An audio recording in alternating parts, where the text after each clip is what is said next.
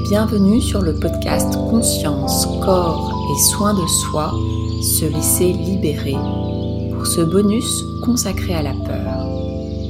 L'état de peur face à un réel danger a permis la survie et la subsistance de l'espèce humaine. De nos jours, la sophistication de nos interactions sociales est responsable d'une sorte d'anachronisme entre notre cerveau reptilien et nos circonstances de vie interprétées trop souvent, à tort, comme dangereuses. Ainsi, à titre d'exemple, l'exclusion d'un sujet par un groupe est assimilée par notre cerveau archaïque, à notre insu, comme un danger de mort, ce qui déclenchera une cascade de réactions physiologiques de stress délétères à notre bien-être et santé. Un de nos mécanismes de défense face à une telle peur et notre conditionnement inscient à nous conformer à l'opinion générale plutôt qu'à assumer notre singularité. Se soumettre à l'opinion majoritaire relèverait ainsi bien souvent d'une peur. C'est en cela qu'une telle peur est un puissant outil de manipulation, faisant littéralement court-circuiter notre sens critique et notre intelligence.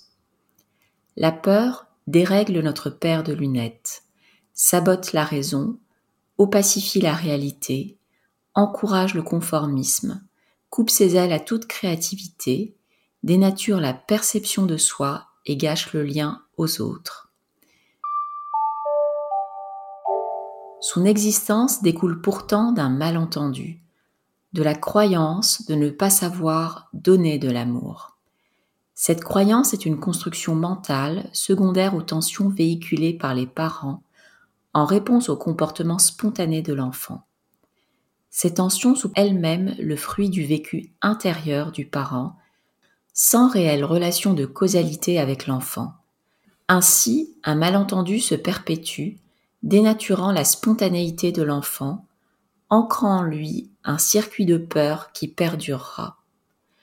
À l'âge adulte, l'intensité du mal-être sera fonction du degré de peur cumulé l'intuition de Bernard Sensfelder est que la différence entre une personne normonévrosée et un psychopathe serait une différence de degré et non de nature.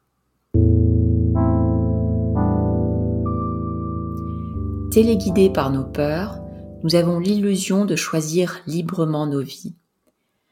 À moins de les avoir au préalable soignées, ce ne sont pourtant pas nous qui choisissons, mais notre vécu qui s'exprime à travers nous. Spinoza le formulait avec clairvoyance. L'homme se croit libre parce qu'il ignore les causes qui le déterminent. Ce sont nos blessures, nos histoires, nos héritages qui s'expriment à travers nous. La peur dont il est question ici revêt différents visages. Telle une ombre, la libérer implique de la mettre en lumière. À défaut, cette ombre obscurcira nos vies intérieures, notre vision du monde extérieur, ainsi que les liens que nous tissons. Être libre implique donc de se libérer de ses peurs, autant que de ses tensions et culpabilités. Ces trois états inscients se déclenchant à notre insu et en dehors de tout contrôle, il apparaît ainsi plus clair que les dissoudre échappent tout autant à notre contrôle. C'est pourquoi l'énothérapie nous invite non pas à nous libérer, mais à nous laisser libérer dans un état de laisser-faire du corps et d'émergence des tensions, peur et culpabilité enfouies, dans une sorte de réinitialisation informationnelle de nos mémoires cellulaires. Si nous devions contrer une peur consciente avec notre intelligence, quel serait son strict contraire? Il se pourrait bien que ce qui s'oppose diamétralement à la peur soit la confiance. Étymologiquement, la confiance renvoie au fait de remettre quelque chose de précieux à quelqu'un en se fiant à lui, s'abandonnant ainsi à sa bienveillance et à sa bonne foi. Vaincre consciemment nos peurs reviendrait donc à nourrir notre confiance. Or, la confiance implique l'abandon, ce qui nous mène une fois de plus à cultiver notre laisser-faire. La peur nous éloigne de nous-mêmes. S'en libérer nous révèle. À nous donc d'alléger nos cœurs de nos peurs, mettant en lumière nos vrais visages.